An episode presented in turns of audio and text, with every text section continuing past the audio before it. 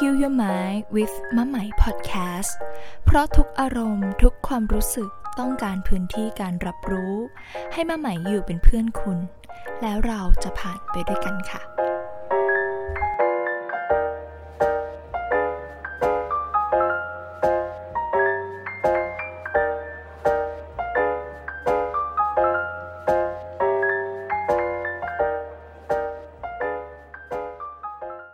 วัสดีค่ะเพื่อนๆ ทุกๆ คนกลับมาพบเจอกันอีกครั้งนะคะ ในพอดแคสต์ที่มีชื่อว่า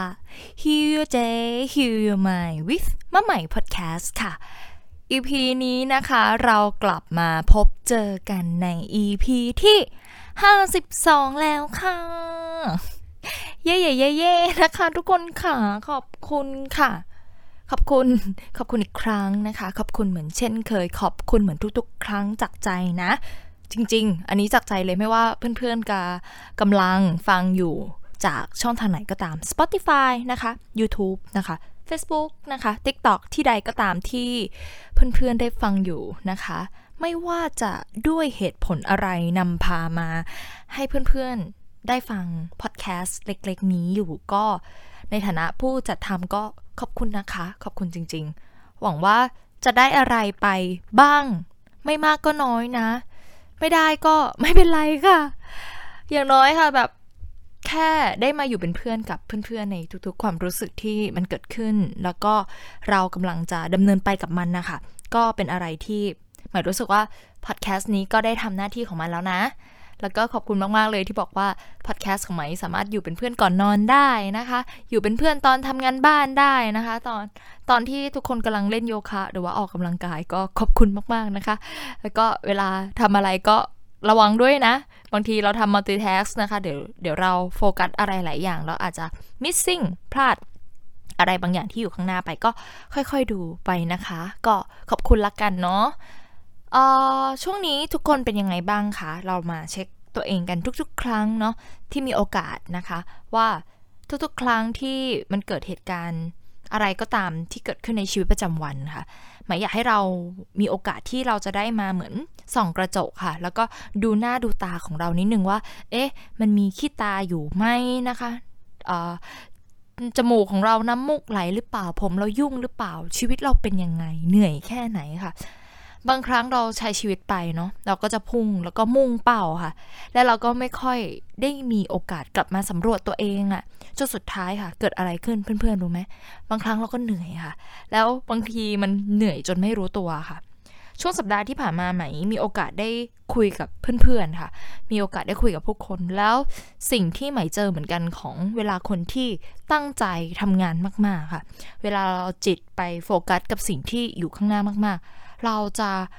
หลงลืมค่ะว่าจริง ๆ แล้วตอนนี้เรากำลังรู้สึกอะไรอะแล้วมันก็จะเป็นการวิ่งไปเพื่อไปถึงเป้าอะว่าอันเนี้ยฉันจะต้องไปให้ได้ แล้วมันหลงลืมความเหนื่อยของตัวเอง หลงลืมความรู้สึกของตัวเอง หลงลืมว่าฉันกำลังต้องการอะไรอะค่ะ หลาย ๆ ครั้งค่ะ เราไม่สามารถตอบตัวเองได้ด้วยนะ ว่าตอนนี้เราเหนื่อยหรือเปล่า ทั้งทางที่จริง ๆ แล้วอันนี้เป็นเซนซิงที่สำคัญมาก ๆ เลยค่ะ ที่จะทำให้เรากลับมารู้ว่า ตอนนี้เรากำลังทำอะไรอยู่อะพอความรู้สึกที่เหมือนจะมาบอกเราว่าเราเหนื่อยไหมอะเราไม่สามารถเซนซิงถึงสิ่งนี้ได้ สิ่งที่เกิดขึ้นก็คือ เราก็จะยิ่งหักโหมค่ะ แล้วเราก็จะยิ่งทำยิ่งทำยิ่งทำแล้วสุดท้ายเกิดอะไรขึ้น ถ้าร่างกายเขาใจดีหน่อย เขาก็อาจจะแค่เมื่อยๆปวดตัวนะ แต่ถ้าเป็นหนักมากขึ้น เขาก็อาจจะชัดดาวค่ะ ชัดดาวเพื่อให้เราหยุดค่ะ เพื่อที่เขาจะต้องเซฟพลังงานนี้เอาไว้อะร่างกายเราก็เป็นสิ่งมีชีวิตหนึ่งนะทุกคนที่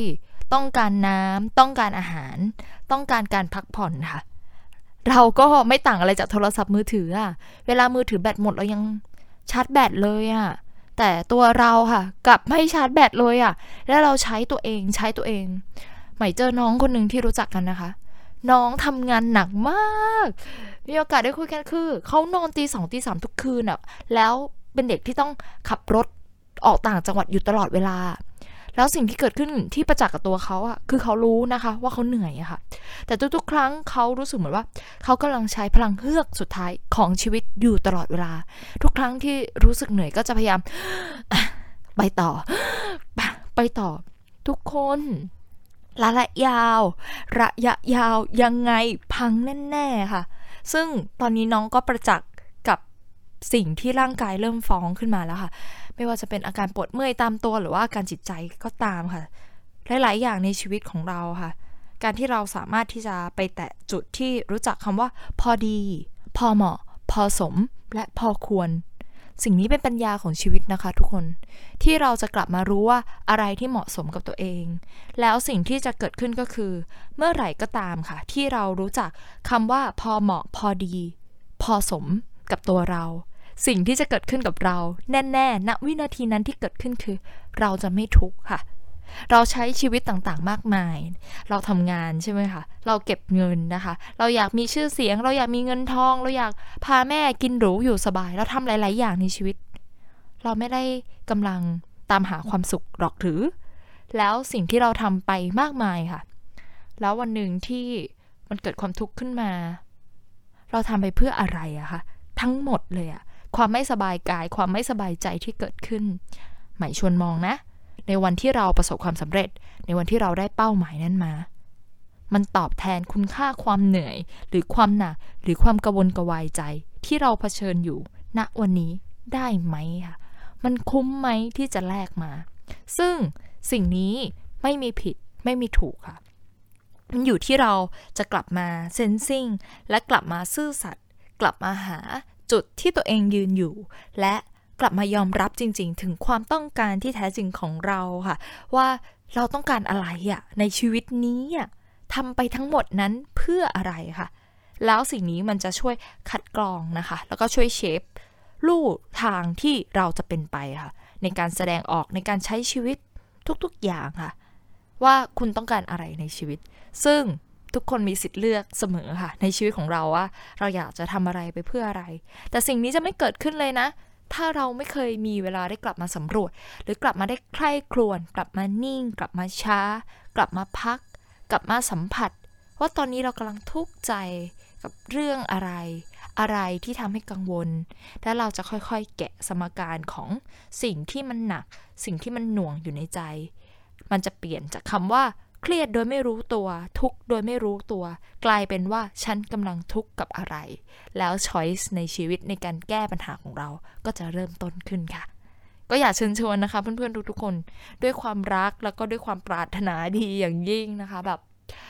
หม่ก็รู้สึกว่าแบบเพื่อนๆที่มาฟังอยู่หม่ก็รู้สึกว่าทุกคนเป็นเพื่อนใหม่คนนึงนะเราหม่ก็อยากให้ทุกคนได้พบความ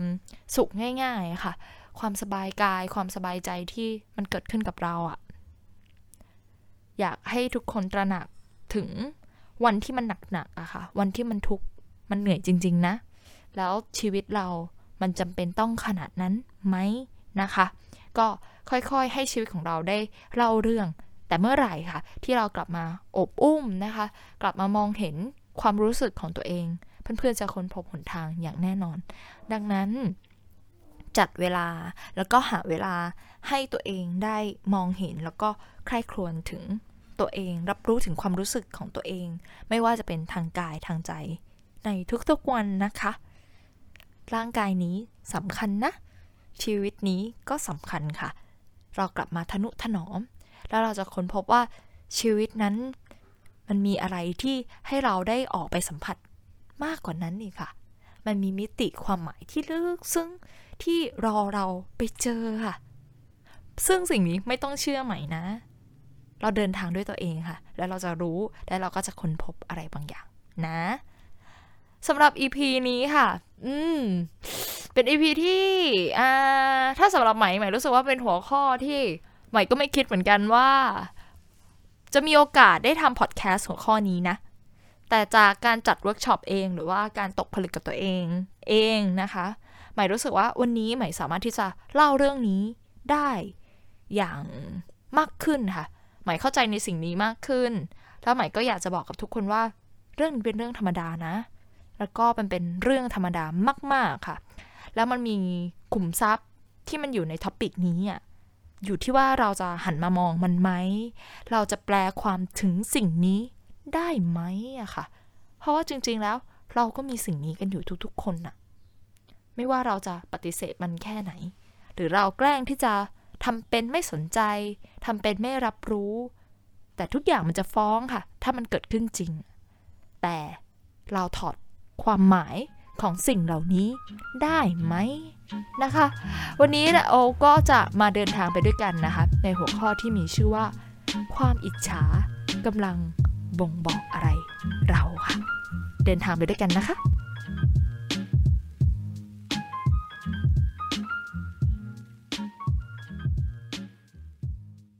ในหัวข้อวันนี้นะคะ ว่าความอิจฉากำลังบ่งบอกอะไรเราคะกำลังบ่งบอกอะไรถึงตัวฉันทำไมไหมถึงหยิบยกเรื่องนี้มาใน EP นี้ อย่างที่ไหมเคยบอกกับเพื่อนๆทุกๆคนค่ะว่าจริง ๆ แล้ว ถ้าเราเดินทางค่ะ กลับมาสำรวจ กลับมาดูแลความรู้สึกของเรา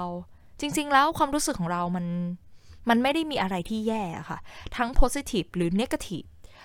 ไม่ว่าเราจะเรียกมันว่า positive หรือ negative มันคือการให้ค่าของเราอะมันคือการที่เราไปใส่กรอบว่าสิ่งที่ดี เราเรียกว่ามัน positive ค่ะ และสิ่งที่เราไม่ชอบมันค่ะ เราจะเรียกมันว่า negative ทันที เราใส่ความเป็นขั้วให้กับสิ่งที่มันเกิดขึ้นน่ะ ซึ่งสิ่งนี้ถ้าเรากลับมาสังเกตจริง ๆ นะ ความรู้สึก positive หรือ negative อะถ้าเรามาเปรียบเทียบกันกับเพื่อนเราในบาง topic อะค่ะ เขาอาจจะไม่ได้รู้สึกว่ามันเป็น positive อะเขาอาจจะรู้สึก negative ก็ได้ แต่ในมุมเราเราอาจจะรู้สึกว่ามันโอเค มันก็อยู่ได้ แต่ในบาง topic เราก็รู้สึกว่าเรา suffer กับมันมาก ๆ ในขณะที่เพื่อนของเราบอกว่าไม่เป็นไรค่ะ สิ่งนี้กำลังบ่งบอกอะไรคะ ในการที่เราจะเข้าใจหรือการที่เราจะมีประสบการณ์ในการรับรู้ถึงเหตุการณ์ข้างหน้าว่ามันกำลังเกิดอะไรขึ้น และเราตีความให้ความเป็นบวกเป็นลบ แสดงว่าจริง ๆ แล้ว เนื้อความของเหตุการณ์นั้น สิ่งสิ่งนั้นมันไม่ได้มีบวกมีลบค่ะ ความมีบวกมีลบเกิดขึ้นจาก perception หรือว่ามุมมองค่ะ สายตาของเราประสบการณ์ของเรา ความเข้าใจของเรา ไม่รู้ว่าว่าเราสะสมอะไรมา ไม่รู้ว่าเราเคยเข้าใจสิ่งนี้ว่าอะไร และเราก็สะสมมันมานานเท่าไหร่แล้วค่ะ ในการที่เราจะเข้าใจว่าสิ่งเหล่านี้เกิดขึ้นมันเป็น negative อะค่ะแล้วเราก็เรียกมันว่า negative ทันทีเมื่อมันเกิดขึ้นกับเรา แล้วสิ่งที่เกิดขึ้นนะ ในวันที่เราไม่ได้กลับมาสังเกตถึงความรู้สึกที่เกิดขึ้นค่ะ พอเราเรียกว่า positive เนาะ เราก็จะยิ่งชอบมันแล้วเราก็อยากให้มันเกิดขึ้นเป็นภาพแบบนี้อยู่ตลอดเวลาค่ะ แล้วเมื่อไหร่ที่มันผิดแผนไปจากสิ่งที่เราเคยมองและเราเข้าใจว่าสิ่งนี้เป็นบวก เราจะเริ่มรับไม่ได้แล้วก็อยู่ไม่เป็นแล้วค่ะ หรืออาจจะเรียกอย่างหนึ่งว่า มันเริ่มร้อนนะคะโอ้โห ทำไมเหตุการณ์มันเป็นเช่นนี้นะคะ ทำไมมันเป็นเช่นนั้นนะคะ ทำไมผู้คนถึงพูดแบบนี้ เพราะเราใส่ความเป็นขั้ว ขั้วลบขั้วบวกกับมันนะคะ ว่าสิ่งนี้คือสิ่งที่ดีเท่านั้นน่ะ มันจะต้องเป็นแบบนี้เท่านั้นค่ะ แล้วพอมันไม่เกิดขึ้นเนาะ มันก็กลายเป็นสิ่งที่เรา suffer ไปกับมันอะเพราะมันไม่ตรงใจฉัน และเราก็เรียกว่า negative ค่ะ พอความรู้สึกที่เราเรียกว่า negative มันเกิดขึ้นกับเรา แน่นอนโดยอัตโนมัติค่ะ ถ้าเราไม่เคยกลับมาสังเกตตัวเอง ไม่เคยกลับมาเท่าทันตัวเอง ไม่เคยกลับมามองมัน สิ่งที่เกิดขึ้นก็คือ เราจะรีบผลักไสมันทันทีค่ะ ถ้าเราไม่เคยกลับมามองตัวเองนะ เราจะเริ่มโทษผู้คนค่ะ โทษผู้คน โทษเหตุการณ์นั้น โทษเหตุการณ์นี้ โทษสถานการณ์นั้นนะคะ แล้วบางครั้งเราก็มาเบรมตัวเองด้วยนะ ต่อว่าตัวเองว่าทำไมเราถึงทำไม่ได้ทำไมเราถึงทำไม่ดี แล้วเราก็จบอยู่แค่นั้นค่ะ ไม่ได้ถอดความหมายอะไรต่อเลยว่าไอ้นกาทีฟที่เกิดขึ้นเนี่ย คืออะไรนะคะ ความ เป็นเหตุเป็นผลของมันคืออะไร แต่พอมันเป็นเกทีฟแล้วเราไม่ชอบมัน เราก็ไม่อยากมองมันแล้วค่ะ แล้วเราก็ไม่เข้าใจตัวเองค่ะ แล้วเราก็จะเริ่มรู้สึกว่าแบบชีวิตมันเริ่มอยู่ยากอะ่ะ มันเริ่มแบบมีแต่สิ่งที่ไม่ถูกใจฉันมากขึ้นมากขึ้น เรื่อยๆค่ะ เพราะเราเริ่มมีพฤติกรรมและแพทเทิร์นในการหนีตัวเองค่ะ เราไม่อยากเจอสิ่งนี้อีก เราก็ไม่อยากที่จะเข้าไปหาผู้คนค่ะ เพราะว่าผู้คนจะทำให้เราเจ็บปวดค่ะ เราไม่อยากทำแบบนี้เพราะว่าผู้คนจะเป็นแบบนี้ค่ะ แต่เราไม่เคยมีโอกาสกลับมาสำรวจ มุมมองของตัวเราเองเลยอะว่าไอ้ความบวกความลบไอ้สิ่งที่เราเรียกว่ามันไม่ดีอยู่ข้างหน้ามันเกิดจากอะไรอะเรามองสิ่งนั้นชัดเรียงคะเรามองสิ่งนั้นอย่างที่เราเข้าใจมันเรียงเรามองเห็นมัน ตามความเป็นจริงหรือยัง แต่พอเราไม่เคยมีโอกาสได้มองเห็นสิ่งเหล่านี้ตามความเป็นจริง มันก็เลยกลายเป็นว่าเรามองทุกอย่างจากมุมมองของเราหมดเลยค่ะ ซึ่งสิ่งนี้ก็จะประจักษ์กับเราค่ะ ด้วยตัวของเราเอง ถ้าเราใช้ชีวิตไปแล้วความทุกข์ของเราไม่เคยลดลงเลยค่ะ ยิ่งโตเรากลับพบว่าชีวิตมีแต่ความยากมีแต่ความเหนื่อย สิ่งนี้เป็นสิ่งที่ดีนะ ในวันที่ ถ้าเราสามารถสัมผัสถึงสิ่งเหล่านี้ได้อะเมื่อไหร่ที่เกิดความทุกข์ในชีวิต เกิดความไม่สบายกาย เกิดความไม่สบายใจในชีวิต เป็นจุดที่ดีค่ะ ที่จะทำให้เรากลับมามองเห็น และมองหาว่าฉันนี่แหละ ไม่เข้าใจอะไร ไม่เข้าใจอะไรที่เรียกว่าชีวิตค่ะ มีมุมมองอะไรที่ฉันกำลัง เข้าใจอะไรที่มันแป่งๆไปหรือเปล่า ดังนั้นเป็นโอกาสนะทุกคนที่เราจะมอง แล้วสิ่งที่หมายอยากเล่าไปต่อค่ะ ก็คือ จริงๆแล้วความอิจฉามีอยู่ในตัวเรากันทุกคนค่ะ บางคนบอกว่าจริงเหรอ ฉันว่าฉันไม่ได้อิจฉานะถ้าเพื่อนๆมีความรู้สึกนี้นะคะ หมายอยากจะเชิญชวนว่าเราอะซื่อสัตย์กับตัวเองอย่างร้อยเปอร์เซ็นต์ไหมอะค่ะ บางครั้งเราไม่ยอมเรียกมันว่าความอิจฉาค่ะ เราอยากได้แบบเขาอะนี่ก็เรียกว่าอิจฉาแล้วนะ เราอยากกินแบบเขาค่ะโพสเพื่อนโพสรูปใน IG นะคะ สมมติไปเที่ยวต่างจังหวัดนะคะ และช่วงนั้นเป็นช่วงที่แบบเราตรักตรำงานหนักมากนะคะ เราเปิดรูปมาฮึอยากไปแบบเขาอะเนี่ยค่ะ นี่เรียกว่าความอิจฉานะ สิ่งที่เราอยากได้แบบเขาอะมันเรียกว่าความอิจฉาค่ะ ดังนั้นมากไปกว่านั้นค่ะ เพื่อนๆค่ะ สิ่งที่หมายอยากจะบอกว่า ถ้ามันมีความรู้สึกแบบนี้เกิดขึ้นมากับเราอะมันโอเคนะ มันปกตินะ มันไม่เป็นไรเลยค่ะ ที่เราจะมีความอิจฉาเกิดขึ้นในใจของเราอะทำไมอะฉันเป็นใครหรอทำไมคนอย่างฉันถึง ไม่สามารถที่จะอิจฉาได้อะทำไมอะ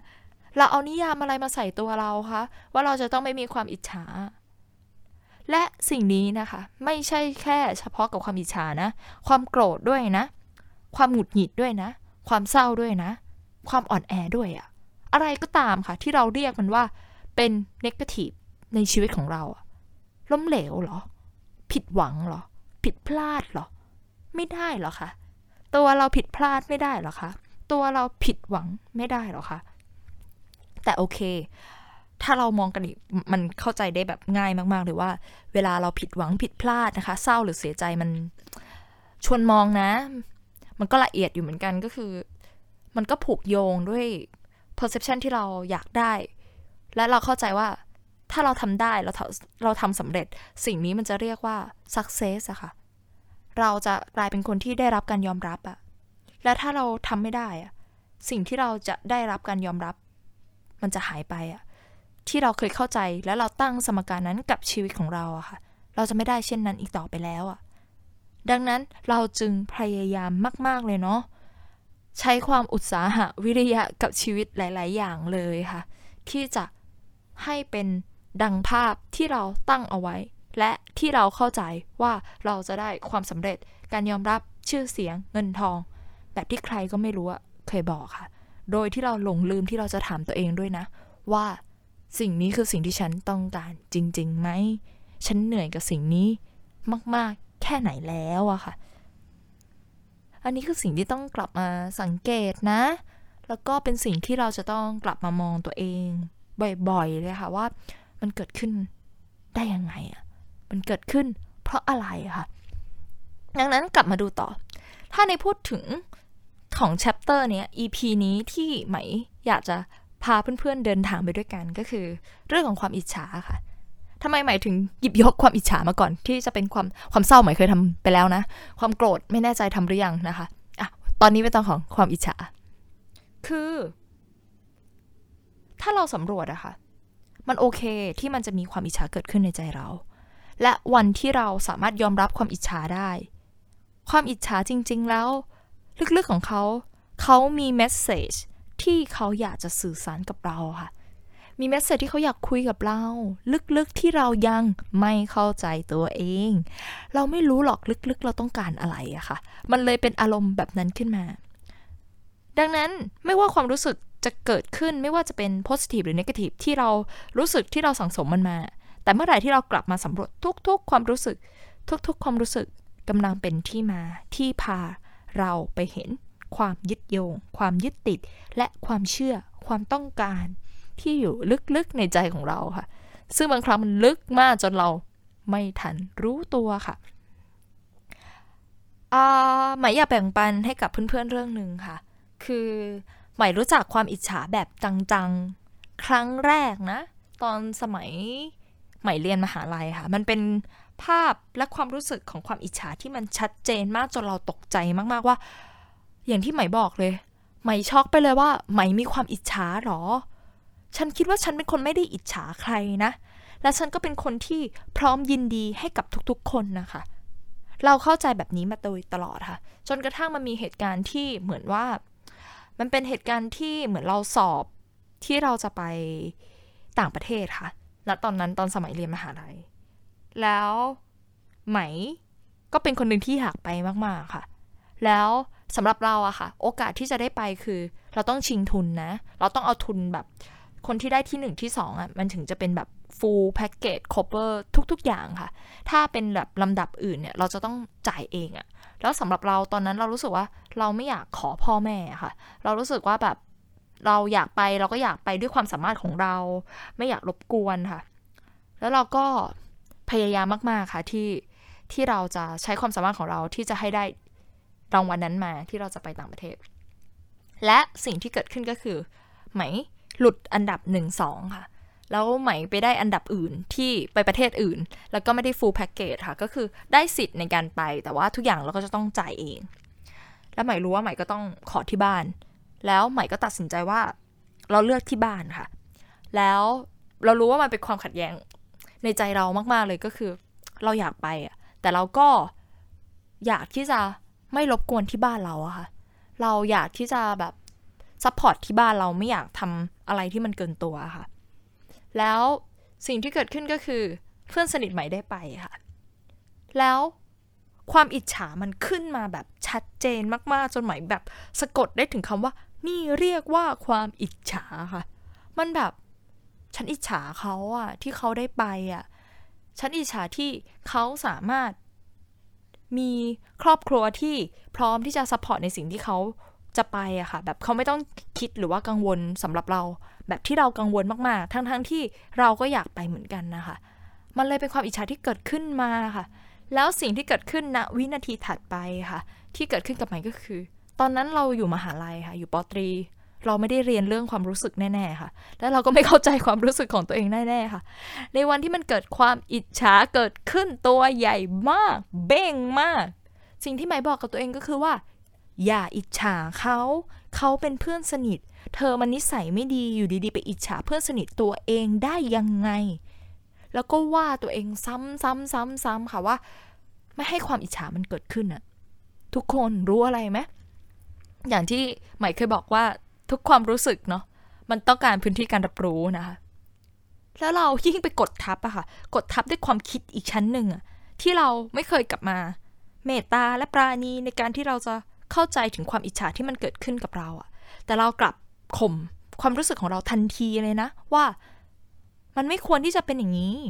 เธอเขาเป็นเพื่อนสนิทเธอเธอจะไปอิจฉาเขายังไง เธอจะไปอิจฉาเขาได้ยังไง เธอไม่ควรทำแบบนี้ แล้วเธอจะเป็นเพื่อนสนิทกับคนอื่นได้ยังไง เธอยังอิจฉาเพื่อนสนิทตัวเองเลยนะคะ แล้วความจริงก็ประจักษ์กับหมายก็คือว่า ยิ่งไปกดข่มความอิจฉายิ่งชัดค่ะ อิจฉา อิจฉา อิจฉา อิจฉา อิจฉา ก็มันอิจฉาจริง ๆ อะ มันคือความอิจฉา แต่ตอนนั้นไม่เข้าใจ ไม่เข้าใจถึงแมสเซจที่ที่ความรู้สึกกำลังอยากจะสื่อสาร และอยากที่จะบอกถึงความต้องการลึกๆของเรา หรือสิ่งที่เราเก็บเอาไว้ โดยที่เราไม่เคยกลับมารู้จักตัวเองอะค่ะ แต่เราเป็นแบบนั้นน่ะ ที่เขาอยากจะบอกกับเราอะค่ะ ว่าเขาต้องการอะไรอะเราไม่เคยดูแลตัวเองเลยไง เราเป็นคนที่อยากจะเป็นคนอื่นอยู่ตลอดเวลา เราอยากจะเป็นใครสักคนที่เราอยากจะปั้นนะคะ แต่เราไม่เคยกลับมารู้สึกว่า แล้วจริง ๆ คนคนนี้ที่เขามีความรู้สึก เขาต้องการอะไรค่ะ ไม่เคยกลับมาเมตตาตัวเองเลย ไม่เคยกลับมาดูแลตัวเองนะคะ แล้วพอไหมไม่สามารถที่จะข่มความอิจฉาได้ สิ่งที่เกิดขึ้นต่อไปก็คือว่าแบบเราเริ่มไม่ชอบเพื่อนสนิทของเราค่ะ มันเกิดความรู้สึกที่ว่าแบบ เราคุยแล้วมันไม่สนุกเหมือนแต่ก่อนค่ะและเราก็ไม่เข้าใจว่ามันเกิดขึ้นยังไง ได้ยังไงนะคะทุกอย่างมันเป็นอัตโนมัติมากเลยทุกคนที่มันจะเป็นไปของมันนะเราไม่อยากคุยกับเพื่อนคนนี้แล้ว เราเราไม่อยากที่จะเข้าไปใกล้ๆ แต่เราก็ไม่รู้ว่าเราเป็นอะไร แล้วเราก็รู้สึกหงุดหงิดในสิ่งที่เขาทำมากขึ้นมากขึ้น แล้วเราก็เริ่มบ่นนะคะเริ่มบ่นนะคะเริ่มติดบ่น ทั้งๆที่เมื่อก่อนเราไม่เป็นค่ะ แล้วเราก็แบบ มันเกิดอะไรขึ้นกับเราอะไม่เข้าใจค่ะ แล้วเวลาก็ผ่านไปเนาะเพราะว่าไม่ไม่เคยกลับมามองความรู้สึกตัวเองอะแล้วมันก็ทิ้งปมไว้แค่นั้นค่ะในช่วงปตีแล้วก็ใช้ชีวิตต่อไปอย่างนั้นนะคะก็ก็ทำเท่าที่ทำได้ ทำเท่าที่เรารู้จักมันนะคะ จนวันหนึ่งเนาะเราเริ่มมีโอกาสได้กลับมา เรียนรู้ความรู้สึกของตัวเอง กลับมาสนใจความรู้สึกของตัวเอง เริ่มกลับมามองตัวเองมากขึ้นนะคะ มันเลยทำให้เราแฟชแบ็กกลับไปในวันนั้นนะคะ หมายเลยบอกว่าtopic เนี้ยมันเป็นวันที่ใหม่สามารถเล่ามันได้แล้วนะ เพราะว่าเรา realize กับมันมากขึ้นนะคะ จากวันนั้นถ้าเป็นใหม่ในเวอรีมาเล่าเล่าไม่ได้นะ เล่าแล้วค้างอยู่ว่าใช่ จบอยู่แค่ว่าฉันอิจฉาเขา แล้วไปไหนต่อไปไม่ได้อิจฉาอิจฉาจริง ๆ อิจฉาที่สุดนะคะแต่สิ่งที่เกิดขึ้นก็คือในวันที่เราเข้าใจมากขึ้น ในวันที่เรากลับมายอมรับความรู้สึกตัวเองค่ะ กลับมาดูจริง ๆ ว่ามันเกิดอะไรขึ้น มันกลับทำให้เราเข้าใจ ในวันนั้นและทุกๆอย่าง แล้วสิ่งที่เกิดขึ้นก็คือ เห็นใจตัวเองอะเห็นใจตัวเองแบบสุดๆไปเลย เห็นใจคนคนนี้มาก ๆเลยค่ะ เพราะความอิจฉาเมื่อไหมได้กลับมามอง และกลับมานิ่งกับเขาอะค่ะ สิ่งที่เราเรียกว่าความอิจฉา ลึกๆมันคือ ความรู้สึกที่เขาไม่สบายใจอะความรู้สึกที่เขาเสียใจอะเพราะเขาเชื่อว่าเราสามารถมีศักยภาพที่จะเป็นแบบนั้นได้ค่ะ มันไม่ได้บ่งบอกว่าเราดีหรือมันไม่ดี แต่ความอิจฉาที่ใหม่ได้เจอในวันนั้น เขากำลังบ่งบอกว่า ฉันเชื่อว่าเธอจะทำได้ในแบบของเขาอะที่เขาทำเธอทำได้ค่ะ มันแค่นั้นเลยอะ แล้ววันที่ใหม่กลับมาเนิ่งนิ่งๆกับตัวเองแล้วเห็นถึงความต้องการที่แท้จริงที่อยู่ในความอิจฉาที่เราหลีกหนีที่เราพยายามไม่มองที่เราพยายามมากดข่มอะค่ะหุยเขาบ่งบอกความต้องการที่แท้จริงอะซึ่งเรายังไม่ทันรู้ตัวเลยว่าเราต้องการสิ่งนี้จริง ๆอะนี่คือสิ่งที่เราต้องการค่ะหมายอยากไปต่างประเทศค่ะ และอยากไปจริง ๆ แล้วเราก็เชื่อว่าเรามีความสามารถแบบนั้นนะแล้วสิ่งที่ ความรู้สึกของเรากำลังบ่งบอกเราบ่งบอกอะไรอีก มันบ่งบอกว่า จริง ๆแล้ว เธอก็อยากจะมีสิ่งที่เธอทำได้เลยอะโดยที่ไม่ต้องกังวลอะโดยที่ไม่ต้องรบกวนคนรอบข้างหรือครอบครัวค่ะ เธออิจฉาเขาเพราะเขามีครอบครัวที่ support เขาได้ทันทีอะค่ะ ที่เขาสามารถทำได้เลยอะไม่ต้องคิดหน้าคิดหลังอะแต่เราต้องคิดหน้าคิดหลังในการที่เราจะทำอะไรอะค่ะ ซึ่งวันที่เรากลับมาเห็นอันเนี้ยแน่นอนค่ะ เรายังไม่ได้ไปต่างประเทศเหมือนเดิมค่ะ เราเปลี่ยนเหตุการณ์ภายนอกไม่ได้ค่ะ แต่สิ่งที่เกิดขึ้นก็คือว่า มันเกิดความเข้าใจในสิ่งที่ไม่เคยเข้าใจ ฉันไม่เคยเข้าใจถึงความอิจฉาของตัวเองเลยอะฉันไม่เคยเห็นว่าความอิจฉากำลังบ่งบอกอะไรอะแล้วมันทำให้เรายิ่งเห็นอกเห็นใจตัวเอง แล้วมันก็เหมือนแบบ กลับมาโอ้โอตัวเองได้ด้วยค่ะ ว่าแบบโอ้ยไม่เป็นไร ไม่เป็นไรเลย มันเป็นความรู้สึกที่ มันได้รับการดูแลค่ะ ความรู้สึกที่ถูกได้รับการมองเห็น มันดีมาก ๆ จากเมื่อก่อนค่ะ ที่เราคอยโทษว่าความอิจฉาไม่ดี แต่เราไม่เคยให้โอกาส ที่เราจะเข้าใจความอิจฉา หรือคนที่เสียใจคนที่ผิดหวังคนนั้นเลยค่ะ เราไม่เคยถอดแมสเซจความผิดหวังของเราอะพอในวันที่เราถอดความหมายของความผิดหวังของเรา ในสิ่งที่เราไม่ได้ ในสิ่งที่กำลังอยากจะสื่อสารคุยกับเรา แล้วเราก็บอกกับตัวเองว่าไม่เป็นไร แล้วบอกกับตัวเองว่าฉันรู้ว่าเธอมีความสามารถนะ ฉันรับรู้ว่าเธอเห็นนะ และฉันรับรู้ว่าเธออยากไป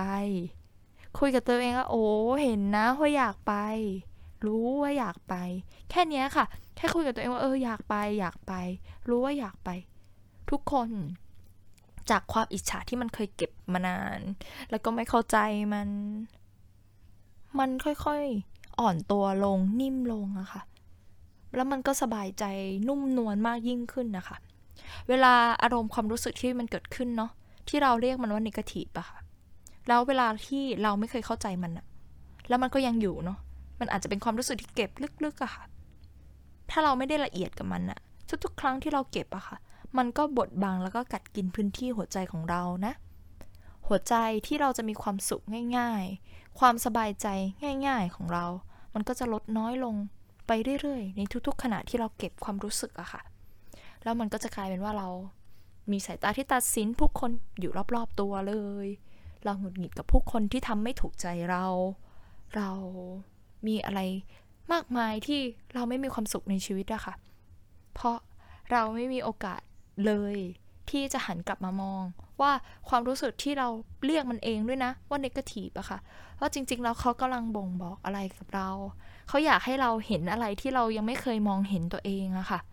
มันจึงเป็นจุดเริ่มต้นแล้วมันก็เป็นการเดินทางที่สุดท้ายไม่ได้เพื่อใครเลยนะ เพื่อตัวเราเนี่ยแหละค่ะ ยิ่งเรามีเนกาทีฟฟีลลิ่งเยอะอะ มันบ่งบอกหลาย ๆ อย่างเลยว่า เรายังไม่เคยอบอุ้มตัวเราเองเลยอะเรายังไม่เคยอ่อนโยน เราไม่เคยรับรู้ถึงความที่แท้จริง เราไม่เคยมีโอกาสให้ความรู้สึกที่แท้จริงของเราได้ปรากฏอะคะ่ะ ตัวตนของคนข้างในอะเรากดทับเขาด้วยอะไรก็ไม่รู้เนาะพอเราไม่เข้าใจตัวเอง เราก็เรียกความอิจฉาว่ามันไม่ดี เราเข้าใจว่าเพื่อนสนิทกันไม่ควรมีความอิจฉา และเราก็กดทับตัวเองว่า เราควรที่จะเลิกอิจฉา แต่เราไม่เคยรับรู้เลยว่า จริง ๆ แล้วทุกอารมณ์ทุกความรู้สึก มันเป็นธรรมชาติอะค่ะทุกคน ที่มันจะเกิดขึ้นได้ ตราบใดที่ที่เรายังไม่สิ้น ซึ่งถ้าไปแบบละเอียดนะก็คือยังไม่หมดกิเลสอะค่ะ ซึ่งไกลมาก ซึ่งยากมาก ถอนไม่หมดยังไงก็มีค่ะ แต่สิ่งที่เกิดขึ้นก็คือ เราค่อยๆ รับรู้กับมันไปทุก ๆ ขณะที่มันเกิดขึ้นกับเราค่ะ ความเห็นอกเห็นใจและความรักจะเกิดขึ้นกับเราค่ะ ในวันที่ใหม่สามารถโอบกอดแล้วก็บอกกับตัวเองได้ว่าอ๋อรู้แล้วว่าอยากไปต่างประเทศ รู้ว่าชอบสิ่งนี้ สิ่งนี้มีความสุขรับรู้แล้ว เดี๋ยวเรามาพยายามด้วยกันนะ เดี๋ยวเราจะไปด้วยกันในสักวัน และฉันก็เห็นความต้องการของเธอล้วหลังจากนั้นมันไม่เครียดเลยค่ะ หลังจากนั้นมันไม่ทุกข์ใจค่ะ แล้วมันก็ไม่หนักใจ ความเบาใจที่เกิดขึ้นหมายรู้สึกว่ามันเป็นสิ่งที่เราเรียกมันว่าอิสระในชีวิตได้เลยนะ อิสระของการที่เราจะต้องไม่ทุกข์ว่าเราไม่ได้สิ่งนั้นมา แต่เรากลับได้ปัญญาและได้ความเข้าใจชีวิตกลับคืนมาด้วยอีกครั้งหนึ่งอะค่ะ แล้วเราก็รู้ว่าเราต้องการอะไรและมากไปกว่านั้นมันคือ ความสามารถที่เราจะสามารถไปแตะแล้วไปเห็นความรู้สึกของตัวเองที่มันอยู่ลึกๆเป็นความต้องการลึกๆที่เราไม่เคยมองเห็นนะคะ ยิ่งเราสามารถ มองเห็นความรู้สึกของเราที่มันละเอียดขึ้นเรื่อยๆ ที่มันอยู่ลึกๆ จากที่เราไม่เคยมองเห็นมันนะ มันกลับให้ความรู้สึกอบอุ่นหัวใจมาก ๆ เลยค่ะ มันได้รับทั้งความรัก ความเมตตา แล้วมันก็ให้อภัยตัวเราได้ด้วยนะ บางครั้งที่เราเกิด negative feeling มากๆ เพราะว่า เราเรียนรู้จากการให้อภัยไม่เป็นค่ะ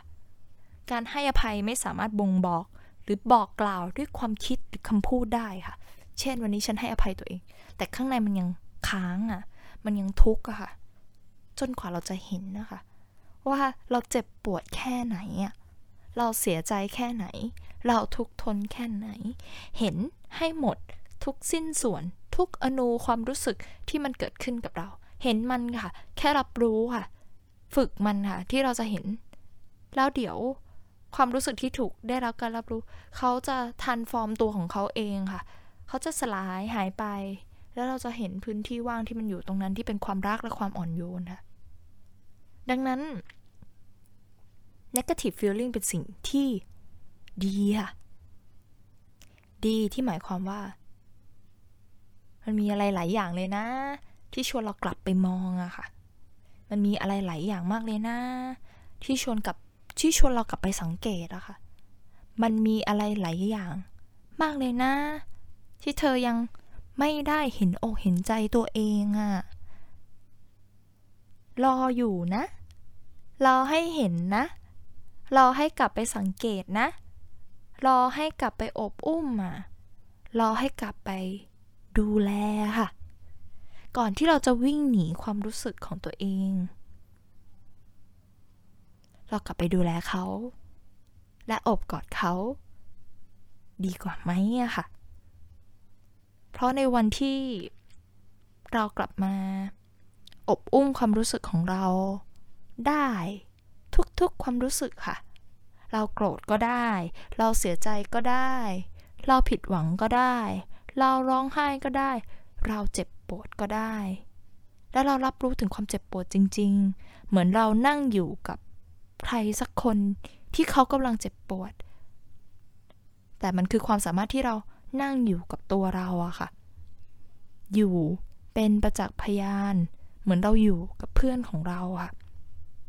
ที่เขากำลังเศร้าอะแต่เราอยู่กับตัวเองอะ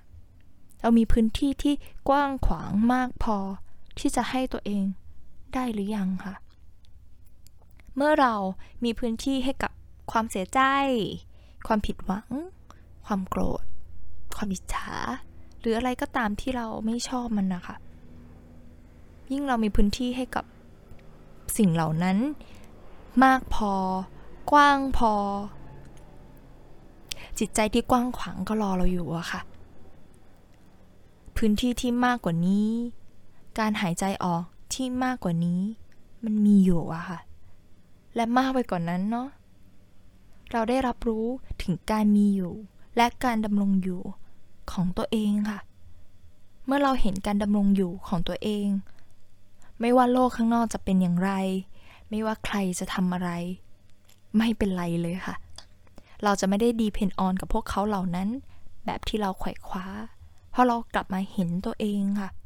กลับมาเห็นคนคนนี้ กลับมารับรู้ถึงการมีอยู่ของคนคนนี้ กลับมาเห็นซึ่งหน้าตาของเขา และทุกส่วนที่เขามี และเราก็กำลังเดินไปด้วยกันนะคะ มันจึงไม่มีคำว่า แข่งขันอีกต่อไปแล้วอะมันไม่มีคำว่า เข้าเส้นชัยหลัง หรือเข้าเส้นชัยก่อน มันไม่มีอีกแล้วค่ะ มันมีแค่ว่าตัวเราเห็นตัวเอง และเห็น ซึ่งทุกทุกความพยายามที่เกิดขึ้น และกำลังเกิดขึ้น และกำลังดำเนินไปอยู่ทุกขณะที่มันจะสามารถเกิดขึ้นได้ค่ะ นี่คือสิ่งที่ซ่อนอยู่ เบื้องหลังของสิ่งที่เรียกว่า ความอิจฉาค่ะ สิ่งที่เขาอยากให้เรามอง ให้ลึกซึ้ง และเข้าใจตัวของเราค่ะ มันอาจจะยากแน่ๆในวันแรกๆ ที่เราจะยอมรับว่าสิ่งนี้เกิดขึ้นกับเรา มันอาจจะเจ็บปวด มันอาจจะเสียใจ แต่ว่า ต่อให้เราวิ่งหนี สิ่งนั้นก็กัดกินในใจเรา และเราก็ไม่เข้าใจมันค่ะ จนกว่าเราจะถึงวันที่เรายอมค่ะ ยอมหัน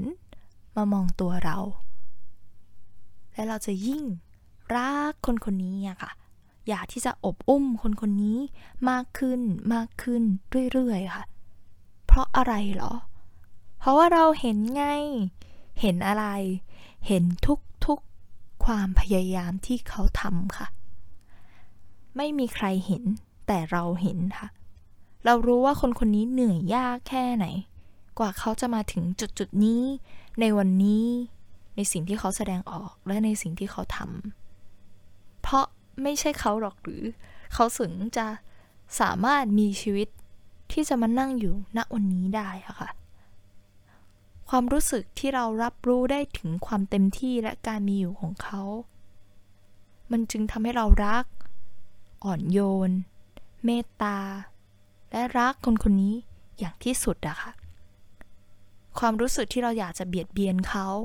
ต่อว่าเขา มันจะน้อยลงตามลำดับค่ะ การรักตัวเองคงไม่ใช่อะไรที่ เราจะต้องมีแต่วันที่มันดีๆ เนาะ แต่ในวันที่ยากๆ นี่แหละ เราสามารถรักตัวเองได้ และเข้าใจตัวเองได้ อบกอดได้กับทุกสัดส่วนที่เกิดขึ้นกับเราอะและเมื่อถึงวันนั้น ในวันที่ เราสามารถที่จะไปถึงในสิ่งที่เราตั้งใจ มันก็แค่ถึงเวลาที่ดอกไม้นั้นจะบาน เมื่อถึงเวลาของเขาอะค่ะ ดังนั้นแล้ว เราจะได้มีโอกาสยนโฉม ดอกไม้ที่อยู่ทั่วๆไป ที่อยู่รอบๆตัวเรา ที่เขาบานเมื่อถึงเวลาของเขา เราก็แค่ชื่นชมความงามของโลกใบนี้อะค่ะ แต่มันไม่ได้หมายความว่า ดอกไม้ของเรานั้นไม่ดีเลยนะ มันแค่ยังไม่ถึงเวลาที่เขาจะบาน เท่านั้นเองค่ะ รดน้ำเขาบ่อยๆนะคะ รดน้ำเขาในทุกๆวัน แล้วจะถึงเวลาของตัวของเขาค่ะ เย้ เราจบด้วย ตื่นเต้นทุกคนอย่างที่หมายบอกนะคะ พอดแคสต์ของหมายก็เล่าไปเรื่อยๆนะ แบ่งปันเรื่อยๆ เท่าที่จะสามารถเล่าได้นะคะ ทุกคน ก็ยินดีค่ะ แล้วก็อยากทุกชวนทุกคนแหละอบกอดกับทุกๆความรู้สึกที่มันเกิดขึ้นกับเราไม่ว่า มันจะเป็นอะไรเนาะไม่ว่าจะเป็นยากแค่ไหน เพราะสุดท้ายคนที่จะอยู่กับเราจนถึงกระทั่งวินาทีสุดท้ายของชีวิต ก็คงจะเป็นเรานะ ในชีวิตของเราเราจะเจอค่ะ ว่า มีผู้คนเข้ามา และมีผู้คนที่ออกไป เยอะแยะมากเลยค่ะ ต่อให้เป็นคนที่เรารัก มากที่สุดในชีวิต พ่อหรอ แม่หรอ แฟนหรอ เพื่อนหรอ ไม่มีใครที่อยู่กับเรา 24 ชั่วโมงในทุกๆวันค่ะ เราแค่มีส่วนที่มันอินเตอร์เซ็กกัน มีส่วนร่วมกัน และทุกคนก็แยกย้ายและมีชีวิตเป็นของตัวเองค่ะ คนที่จะกลับมารับผิดชอบความรู้สึกของเรา จึงไม่ใช่คนอื่นค่ะ เมื่อไหร่ที่เราฝากการดูแลและความรับผิดชอบไว้ที่คนอื่น สิ่งที่จะเกิดขึ้นกับเราก็คือ เราจะพบว่า เราไม่เคยหาความสุขนั้นเจอเลยค่ะ อย่างมากก็ได้แค่ใกล้เคียง แต่เมื่อไม่มีเขาอยู่ ชีวิตก็ทุรนทุรายไม่น้อยเลยเนาะเพราะสิ่งนี้กำลังสะท้อนและบ่งบอกว่า สิ่งที่ชีวิต ต้องการมากที่สุด คือการมองเห็นความรู้สึกของตัวคุณเองค่ะ ด้วยตัวเองนะเดินทางไปกับมันนะคะ ไม่ต้องเชื่อใหม่นะ แต่ถ้าเมื่อไหร่วันไหนที่ทุกข์มาก ๆ ทางเลือกในการที่เราจะกลับมารักแล้วก็ดูแลตัวเอง เข้ามาหาคนข้างใน ก็เป็นตัวเลือกที่ดีไม่น้อยเลยเนาะ ใหม่ก็เป็นคนนึงค่ะ ที่เดินเล่นรอบบ้านมาก่อนนะคะ ไปไหนก็ไม่รู้ค่ะ จนหมดทุกหนทางค่ะ เครียดด้วย ไม่เข้าใจชีวิตด้วย ร้องไห้พันลิตรละแต่ลืมทำอย่างหนึ่งว่า ช้อนความรู้สึกของตัวเองเป็นยังไง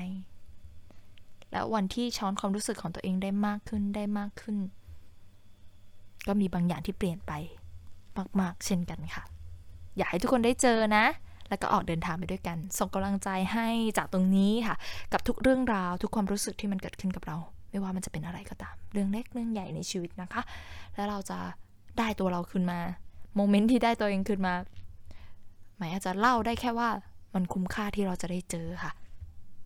มาก ๆ เลยเนาะ ส่งกำลังใจให้กับทุกบ้านนะคะ แล้วก็เพื่อนๆทุกๆ คนในการที่เราจะเดินทางไปกับทุกๆ ความรู้สึกที่เกิดขึ้นกับเราค่ะ ก็ขอบคุณมากๆนะคะที่ติดตามนะคะ แล้วก็ฟังด้วยกันมาจนถึงวินาทีนี้ ขอบคุณจริง ๆ นะ แล้วก็ขอบคุณจากใจ ขอให้เมตตาและอ่อนโยนกับชีวิตในทุกๆ วันที่เราได้เดินไปค่ะ ชีวิตมีอะไรไม่รู้ อีกเยอะเลยนะคะ ก็เดินทางไปกับความไม่รู้ ด้วยความอ่อนโยนและเบิกบานกับตัวของเราค่ะ ด้วยคนข้างในของเรานะคะ แล้วเรากลับมาพบเจอกันใหม่ค่ะ ในพอดแคสต์นะคะพอดแคสต์นี่แหละ ฝากติดตามด้วยนะ ฝาก subscribe ด้วยค่ะ ทุกช่องทางนะคะ Facebook Podcast อ่า YouTube นะคะ Spotify นะคะ TikTok นะคะ ช่องทางใดๆนะคะ ที่หมายเอาไปลงนะคะ ในอนาคต ถ้าได้ฟังฝาก subscribe ด้วยนะคะ เป็นกำลังใจให้กัน เพื่อที่คลิปของใหม่จะได้เด้งขึ้นไปอย่างทันท่วงทีนะคะ แต่จะได้ไม่พลาดการติดตาม แล้วก็ใหม่กำลังมีเวิร์กช็อปที่เรียกว่า self care talk นะคะ ครั้งที่2นะคะ ที่เปิดรับสมัครอยู่เป็นเรื่องของดีไซน์ my holistic lifestyle นะคะ ก็ชวนทุกคนกลับมาออกแบบการดูแลชีวิตของตัวเองไปด้วยกันค่ะ แล้วคิดว่าจะมีอะไรสนุกๆนะ ฝากทุกคนติดตามทาง Facebook นะคะ แล้วก็สามารถสมัครเข้ามาจอยได้นะคะ ก็นี่ก็เป็นอีเวนต์ฟรีเนาะ ก็สามารถที่จะ donate support นะคะ community นี้ได้อย่างสะดวกสบายเลย แล้วก็